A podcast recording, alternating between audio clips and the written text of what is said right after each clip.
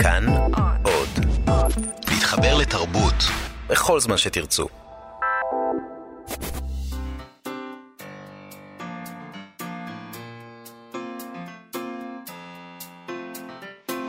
מה שכרוך עם יובל אביבי ומה יעשה לה.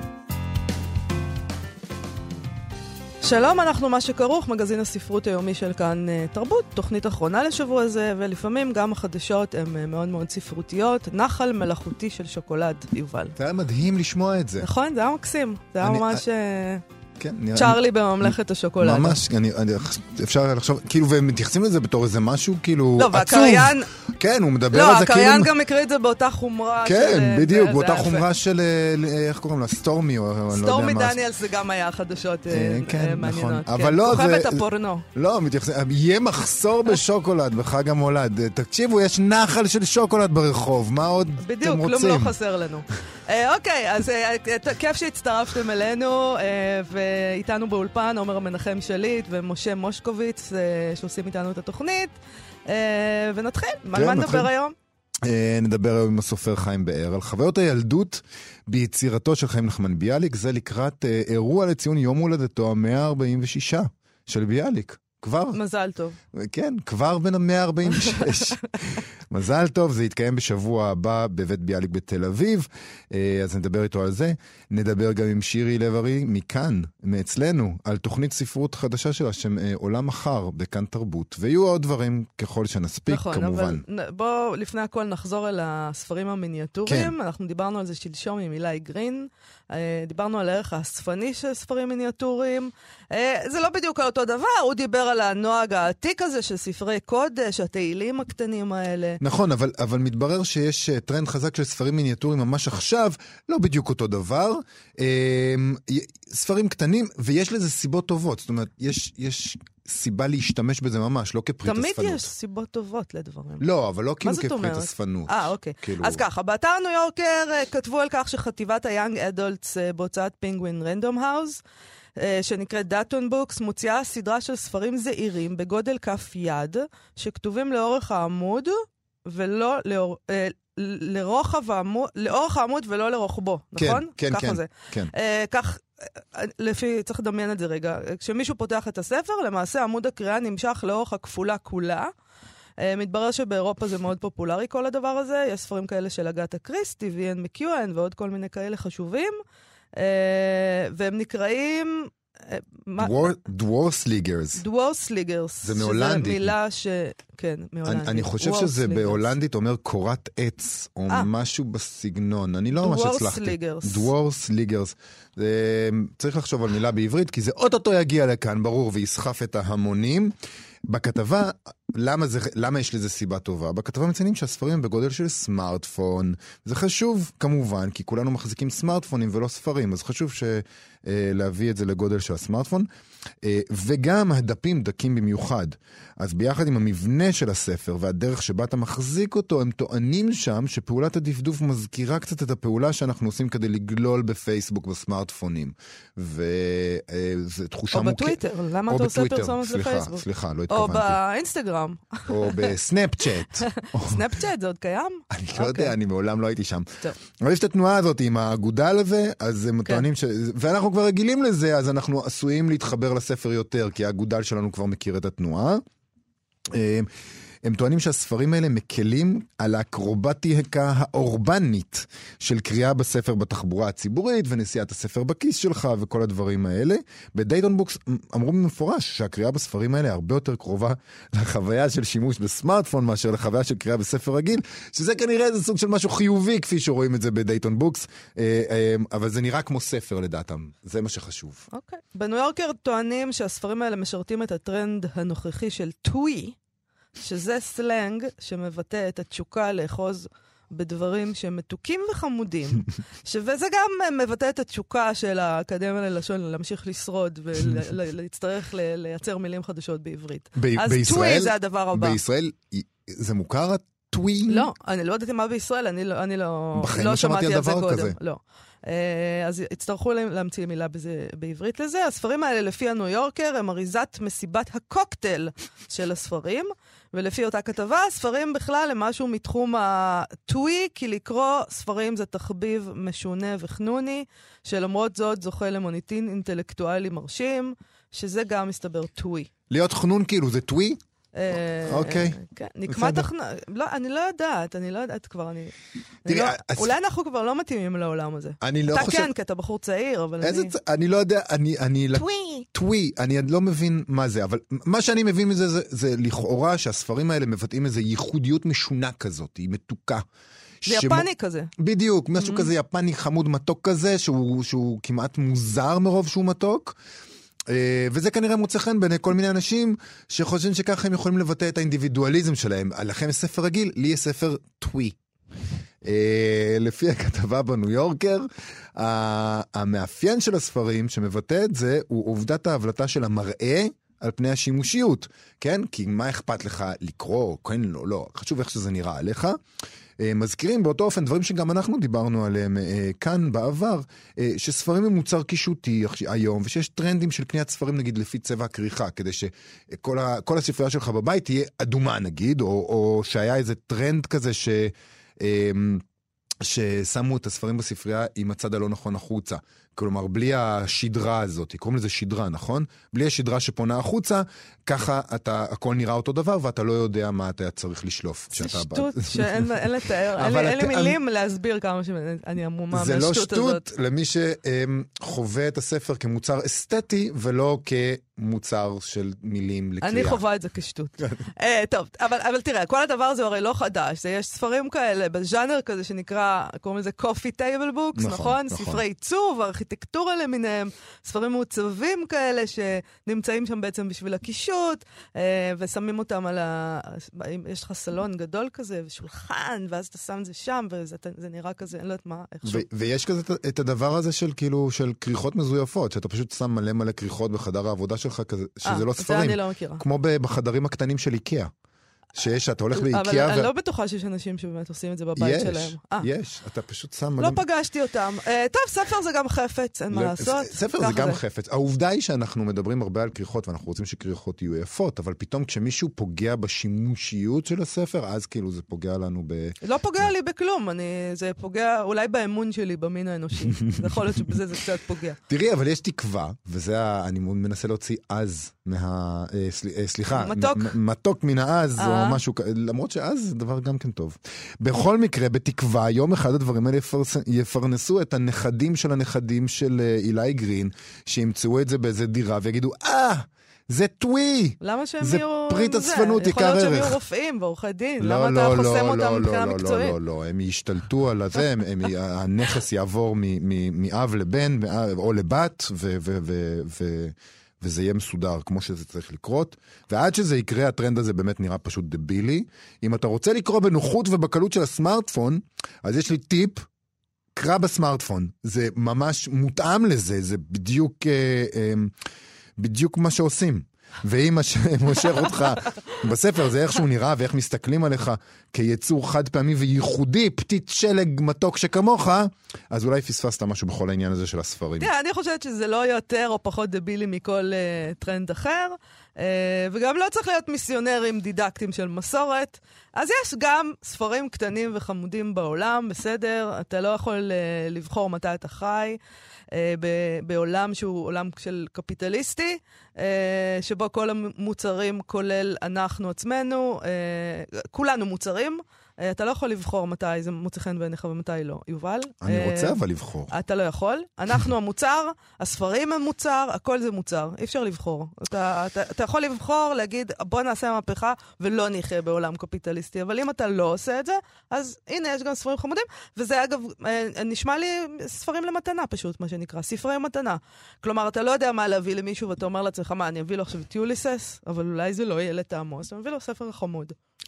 אתה יכול להביא את יוליסס בספר הזה, כי זה לא משנה אם זה יוליסס או לא, כל עוד הספר חמוד. הבעיה שלי עם הדבר הזה, אולי, זה שכל הדברים האלה פשוט גורמים לי להרגיש מאוד מאוד זקן. אולי פה ההסתייגות שלי. זה בוטוקס. אני שוקל את זה. יפה. אני בכלל צריך להרים את הכל, לפתוח, להרים את הכל, לחבר מחדש. אם יש רופא לזה, תמליצו לנו. כולם מכירים את חיים נחמן ביאליק, שכתב גם את הטקסט שעכשיו שמענו את שלמה ארצי שר. מכירים אותו כמשורר, שכתב גם שירי ילדים, שאנחנו מכירים את רבים מהם.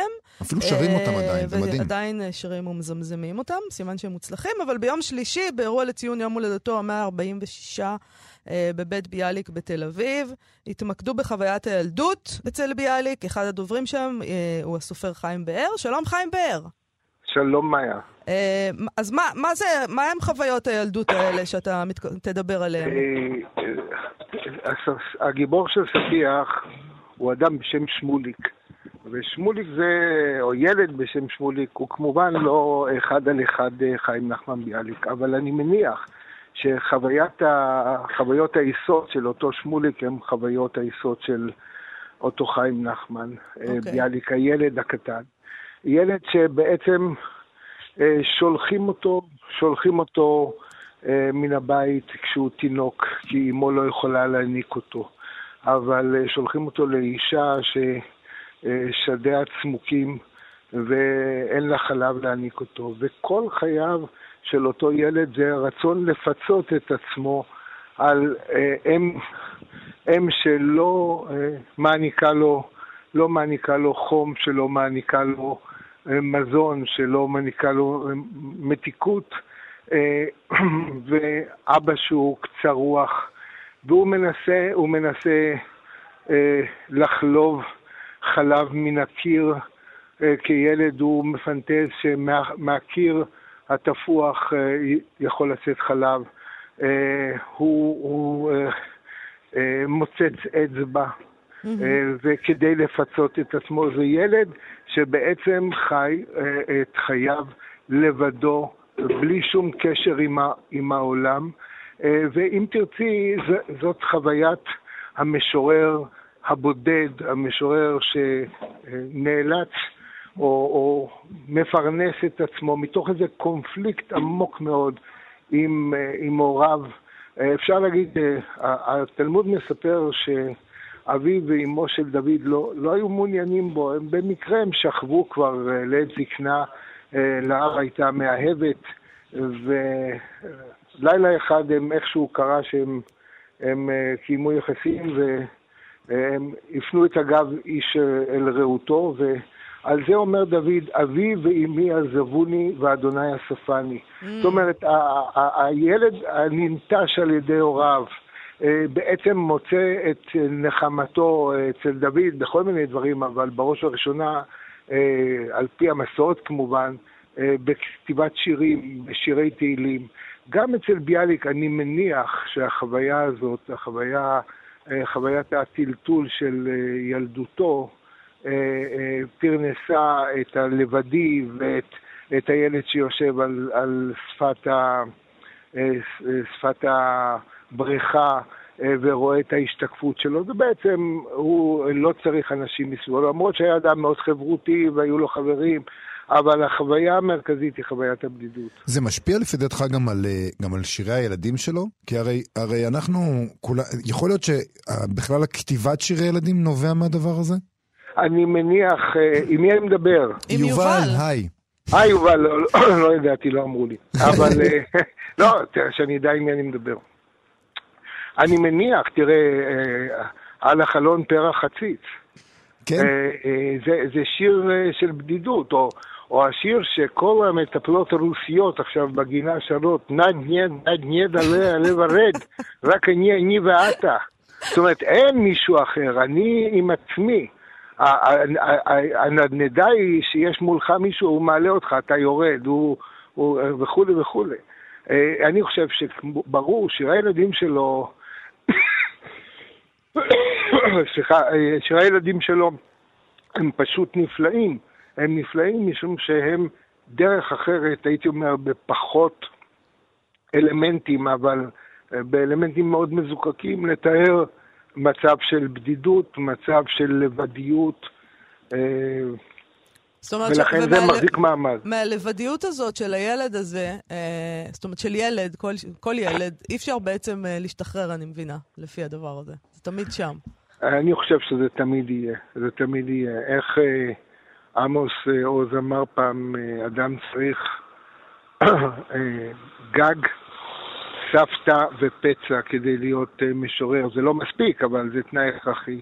והפצע, הגג זה בשביל החלומות והשאיפות, והסבתא בשביל העבר. הייתי אומר, הסיפור של העבר בדרך המבט האנשי, המטריארכלי, ואולי הדבר האחרון, הפצע, שהוא מפרנס, והפצע הזה ממשיך לעלות מוגלה עד היום האחרון.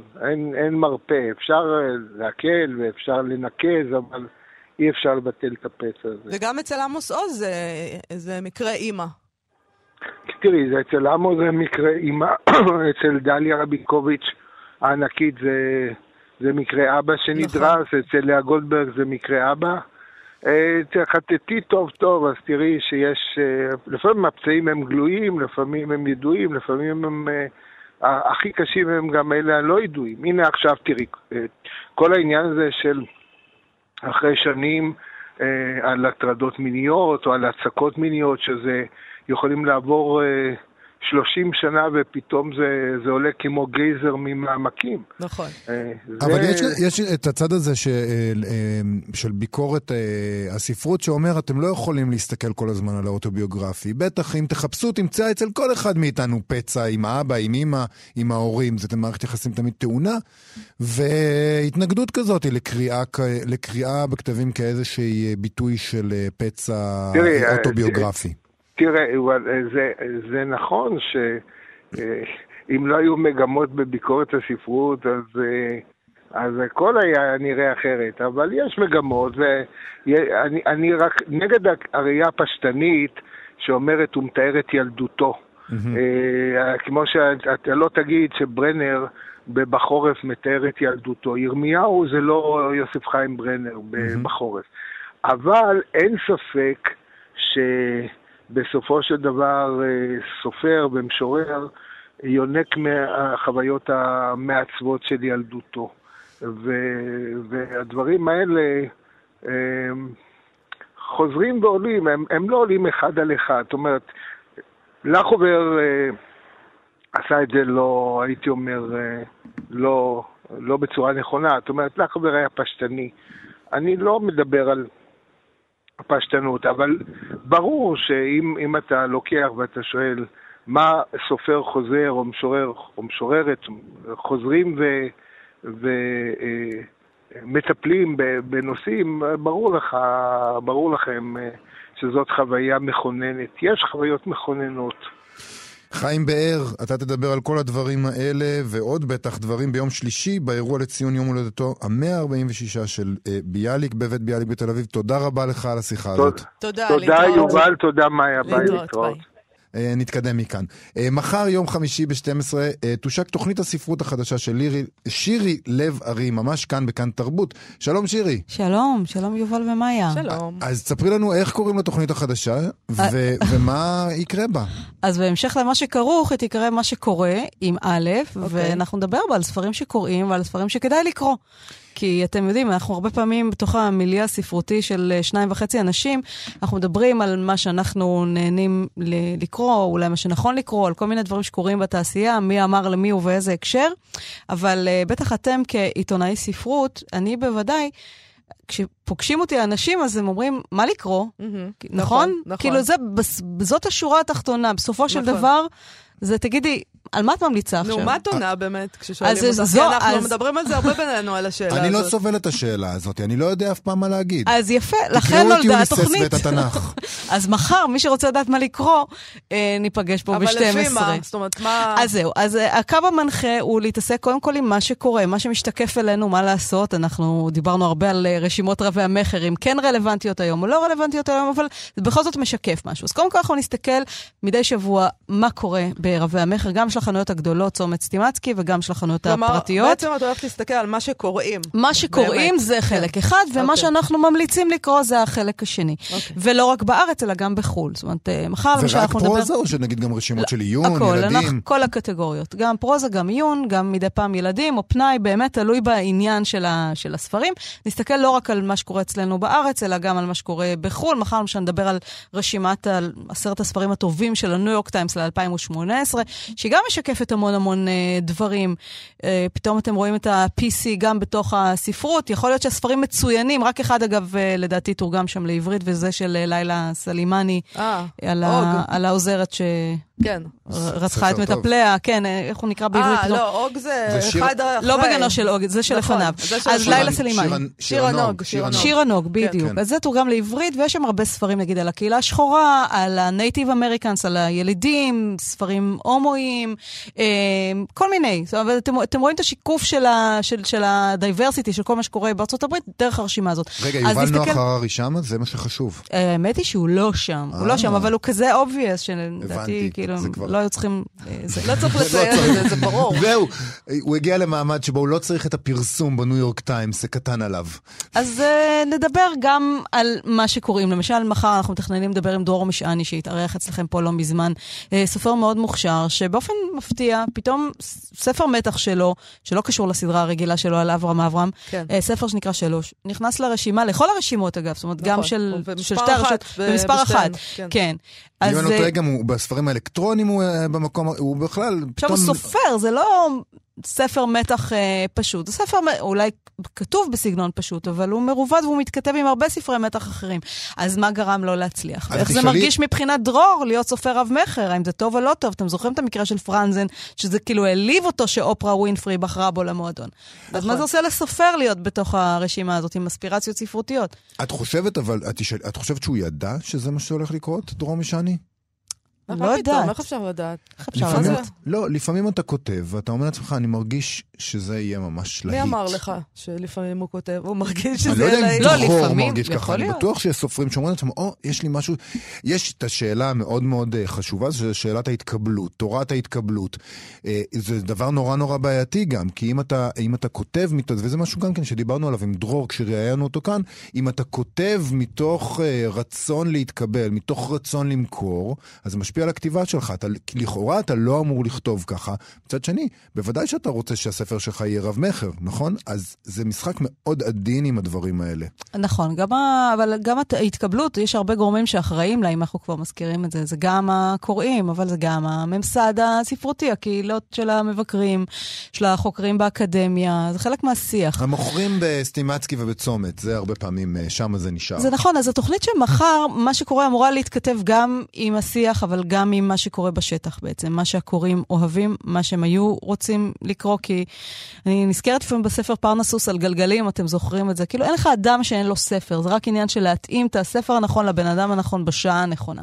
אז זה מה שאנחנו ננסה לעשות מחר, אז דרור משעני מהכיוון הישראלי של רשימות רבי המחר. מדי פעם אמרנו שאולי גם נתעסק עם ספרים שלעולם לא היו נכנסים לרשימות רבי המחר, מן הפוך על הפוך כזה שאין להם סיכוי בכלל להיכנס לרשימה.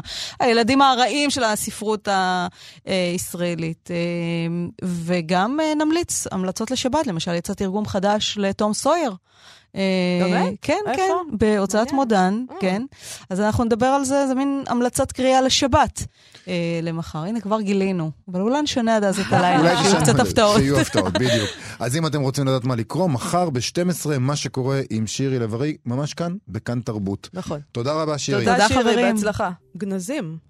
השבוע א' ב' יהושע חגג יום הולדת 82, ואנחנו החלטנו לחזור לשיחה שהוא קיים עם מנחם פרי וניסים קלדרון, והתפרסמה בסימן קריאה 5.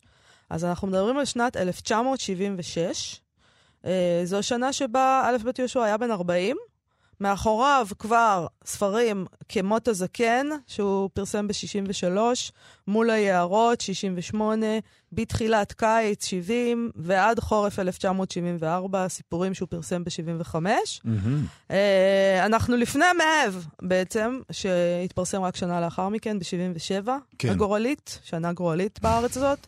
אז סתם, למקם איפה, באיזה שלב בחיים הוא נמצא.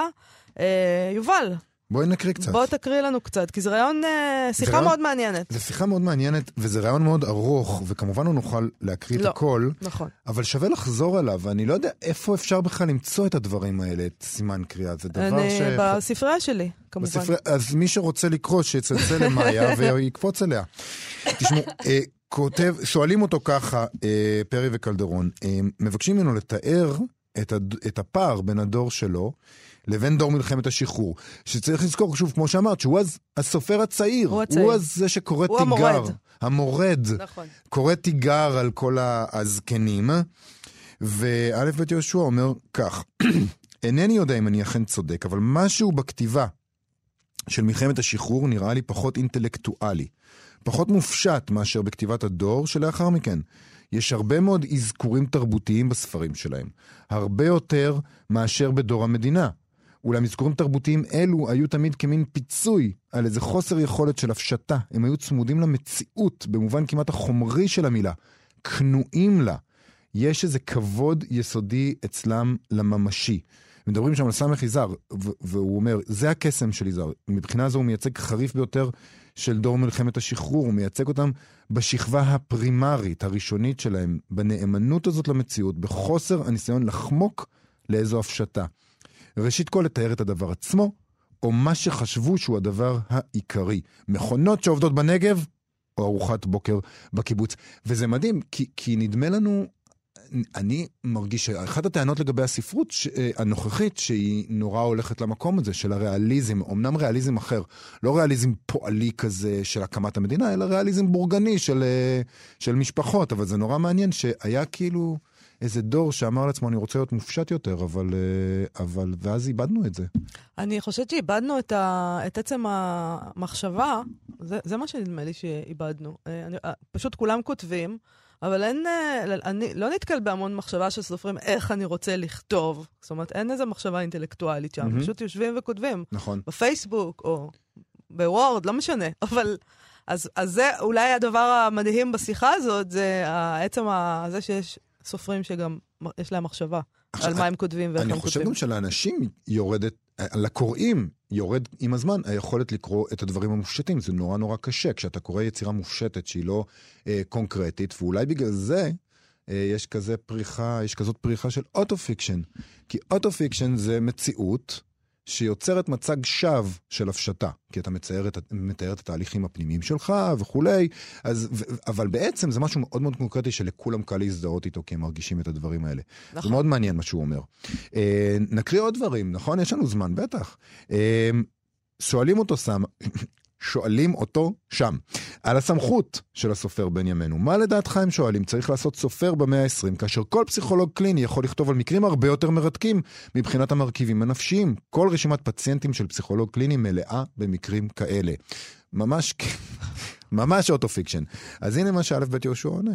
אני חושב שסופר צריך לקחת חזרה קצת סמכות שהוא ויתר עליה, בכל התחומים. סוציולוגית, כלכלית, היסטורית, אידיאולוגית. הייתה תחושה ב-20 השנים האחרונות שדברים נעשים כל כך מורכבים שלכל דבר צריך מומחה. ואם אתה אינך מומחה, מוטב שתסיר את ידיך. אבל נראה שגם המומחים הם לא כל כך מומחים. ואולי הדברים הם הרבה יותר פשוטים ממה שהם נראים, או ממה שהם סובכו לאחרונה. וגם הסופר הלא מומחה יכול לצרף את קולו למקהלה. סולבלו אמר פעם, שאם הספרות תחשוב שהיא צריכה רק לספק מצבי נפש וחוויות חדשות, היא באמת תגיע מהר מאוד למיצוי או למבוי סתום. כמה אפשר עוד להמציא כל הזמן חוויות חדשות? בניגוד לציור, פיסול או מוזיקה, איננו נהנים מהאפשרויות של חומרים חדשים. זה גם נורא יפה. כאילו אין לך את הטכנולוגיה החדשה, זה תמיד אותו דבר. הוא ממשיך, הטירוף של השינוי והחדש כל שנה באמנות הפלסטית נובע גם מן העובדה שחומרים חדשים מתגלים, מאפשרים להם להתחדש כל הזמן. כל מיני קומבינציות חדשות אפשריות. במילים, אותה התחדשות מוגבלת, זה תמיד אותו החומר. וההרגשה היא שהאקספרימנטים הלשוניים, בשלב זה לפחות, כבר מעייפים הרומן החדש וכולי. ודאי עוד מעט שוב יגיע גל חדש של אקספרימנטים לשונים וצורניים, אבל לא מהם תבוא הישועה, ודאי שהספרות איננה מצפה להם, כמו שהאומנויות הפלסטיות והמוזיקה קשובות להם. אומרים שיש היום גל ריאליסטי בספרות עולם, ודאי אין זה אותו ריאליזם של המאה ה-19, קפקא, ג'ויס, פוקנר, קמי, מוסיל, כבר הטביעו את חותמם בצורה כזאת. אין שום אפשרות לחזור לריאליזם תמים במרכאות. אבל באופן כללי מובנת הנטייה לעזוב קצת את הצורך, לחדש חוויות חדשות, אפילו דרך פריצות דרך לשוניות וצורניות, ולעשות קצת בחוויות המוכרות. דברים מאוד מאוד יפים. יש לנו זמן לעוד לדעתך? אתה רוצה משהו אחרון, אז אפשר בקצרה ממש. בקצרה. חייבים להתקדם. בסדר. זה באמת רעיון מאוד מעניין שקשה לוותר. קשה לוותר. הוא מדבר על התנאים הנפשיים של הכתיבה בארץ. שואלים אותו על התנאים הנפשיים בכתיבה בארץ. זאת אומרת, כל סופר בעצם בונה לו קורא, זו השאלה, שהוא מין קורא דמיוני המובלה בכתבים שלו. זה לא אדם ספציפי, אבל בארץ סופר מכיר חלק גדול מקהל קוראיו, הוא נפגש איתם, כולם מכירים את כולם. כשאתה כותב סיפור, אתה יכול לשוות לעיניך את רוב קוראיך, זה לא מפריע לך, זה מה שהם שואלים. זה עד היום, נכון. זה ברור, זה נורא מעניין לקרוא את זה, כי היית חושב שאנחנו נהפוך למשהו אחר. כלומר, אתה מתקדם, אתה הופך להיות מכרך קטן מעיר קטנה לכך גדול. לא, אנחנו עדיין כפר, והוא מודה בזה, הוא אומר ככה. זה הולך ומפריע, הולך ומציק. מצד אחד יש כאן מתח של מערכת תגובות מהירות. בכלל, הרגשה כבדה שיש יותר מדי מבקרים ופחות מדי סופרים. יותר ויותר שיניים רעבות ללעוס ולנגוס ופחות מדי בשר לספק להם. זהו דור הביקורת, לא דור הספרות. שוב אני מצטט את סול בלו שאמר שגם הספרים שנכתבים הם כמין מסות ביקורתיות או מותאמות כבר לביקורת. בארץ הזאת הקטנה, אבל האינטנסיבית ביותר מבחינה תרבותית, על פי כל קנה מידה אובייקטיבי של השוואה עם הנעשה בחול, יש לפעמים חשק להיות קצת שכוח. זה אמיתי לכולנו. אבל גם בחיי הרוח, כמו בשאר התחומים, אנחנו במין מתיחות להוכיח את עצמנו, אפילו מעבר ליכולתנו. המתיחות הציונית הקלאסית. זה פשוט מדהים. יופי של טקסט, מאוד רלוונטי להיום, ואולי סופרים ומבקרים צריכים לקרוא את הדברים האלה ולחשוב עליהם קצת.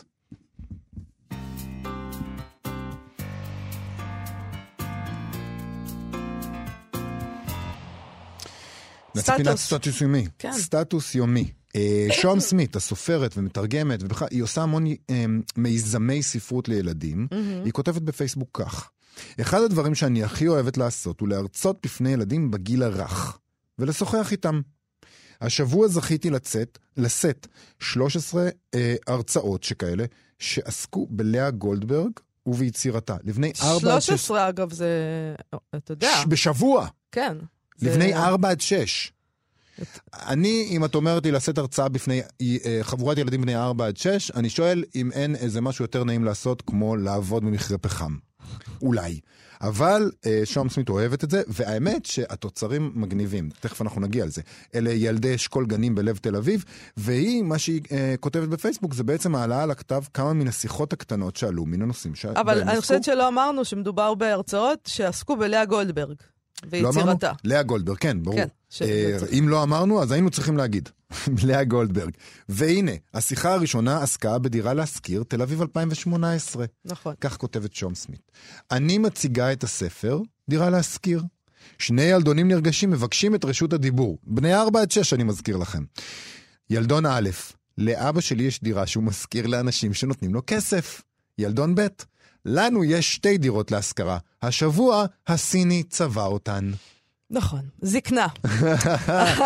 את רוצה להקריא? כן, אני מראה לילדים תצלום של דינה רון, מחברת הסיפור היה פלוטו, גולדברג כתבה את החרוזים. בתצלום אישה יפה, בת למעלה מ-80, פניה חרושות קמתים. אני מציגה את דינה, מסבירה שהיום אישה זקנה, אבל לפני הרבה שנים, אל תגידי זקנה, מתקנת אותי ילדה. תגידי מבוגרת, זקנה זאת לא מילה יפה. למה? היא שואלת. היא אינה יודעת להשיב.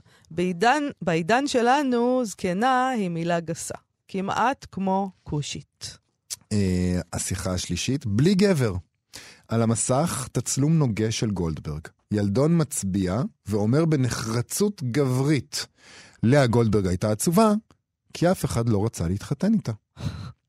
אני מסכימה איתו, כי אף אחד מהאנשים שבהם התאהבה, לא השיב לאהבה. אז עם מי היא חיה, הוא שואל? עם אמא שלה, והן מאוד אהבו זו את זו. הילד מתעקש. אבל היא הייתה עצובה כי אף אחד לא התחתן איתה.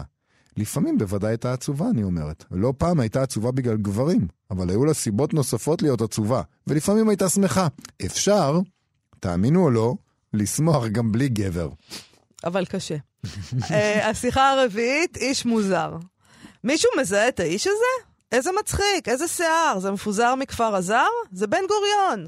השיער שלו באמת דומה לשיער של בן גוריון, אבל זה איש אחר, משורר, שמו אברהם שלונסקי. הוא כתב הצגה שבוודאי ראיתם, עוצלי גוצלי. אני ראיתי. הוא נראה מוזר, מציין ילד מאוהר. מה מוזר בו? אני שואלת. הוא נראה מתנסה. איזו הבחנה דקה. שלונסקי אכן התנסה על לאה גולדברג. מדהים.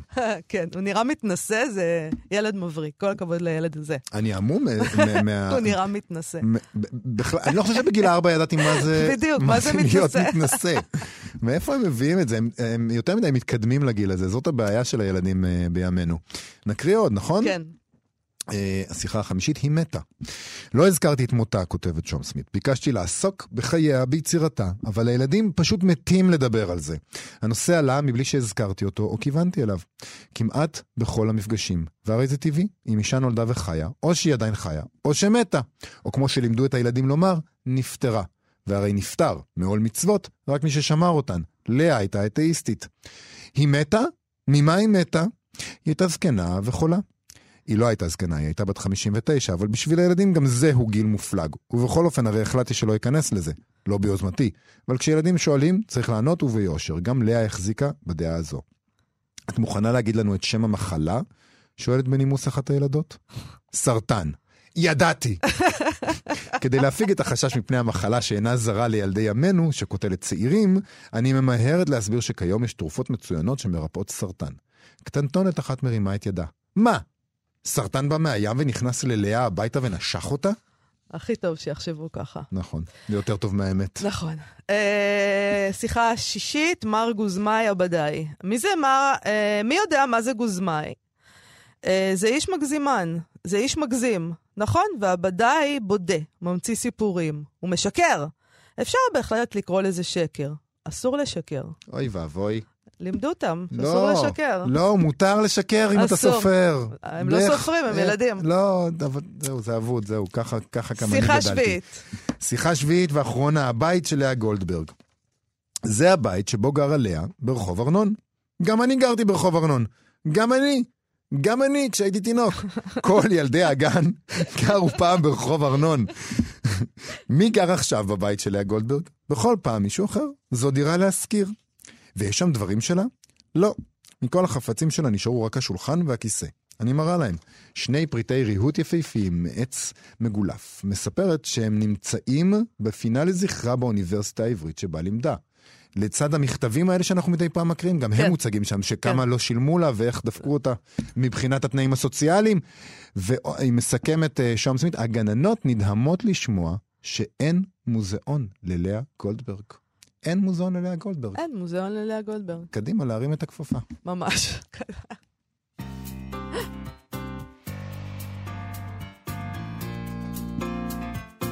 פשוט קל כזה, פשוט תרימו את הכפפה. יאללה, תפתחו איזה חדר, תשימו בפנים את זה. בסדר. יאללה. נסיים, כבכל יום רביעי, עם מספר המלצות ספרותיות לסוף השבוע. נכון. היום ב8 בערב בקפה ביאליק בתל אביב תתקיים ההשקה של הספר הבית המשוגש של אלי ציפי-מיכאלי.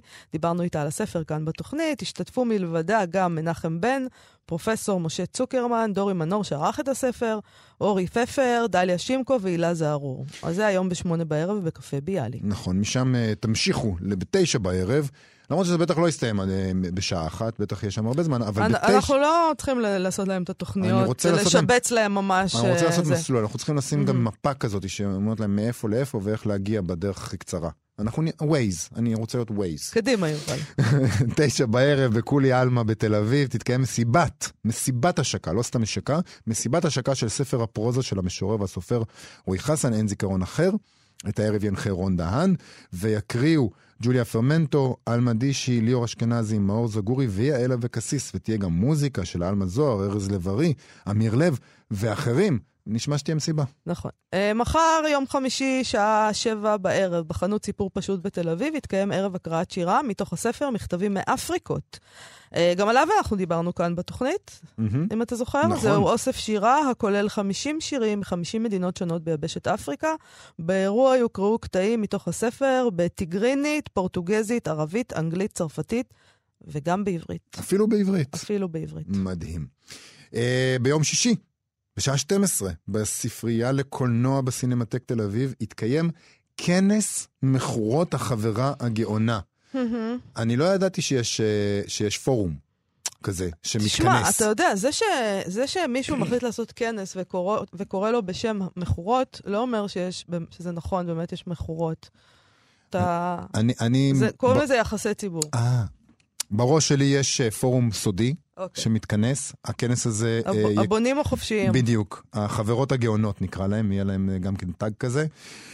כל הדבר הזה קורה לרגל שידור סדרת הטלוויזיה, שמבוססת על הספרים האלה של אלנה פרנטה, רבי המחר, ויציעו שם הצצה לפרק הראשון של הסדרה הזאת.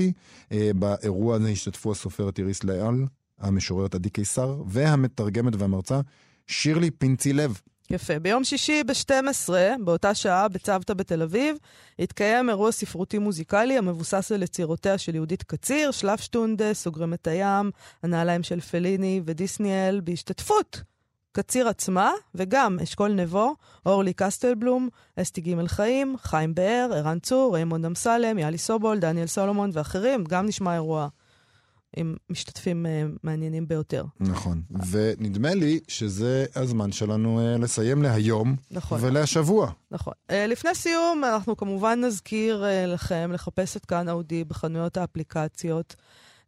היישומון שלנו שבו אפשר להקשיב לכל התכנים שלנו, ואפשר גם לבקר בעמוד הפייסבוק שלנו, מה שכרוך עם יובל אביבי ומה יעשה לה. תודה רבה לעומר מנחם שליט ולמשה מושקוביץ שעשו איתנו היום את התוכנית. אנחנו נהיה כאן שוב ביום ראשון. להתראות.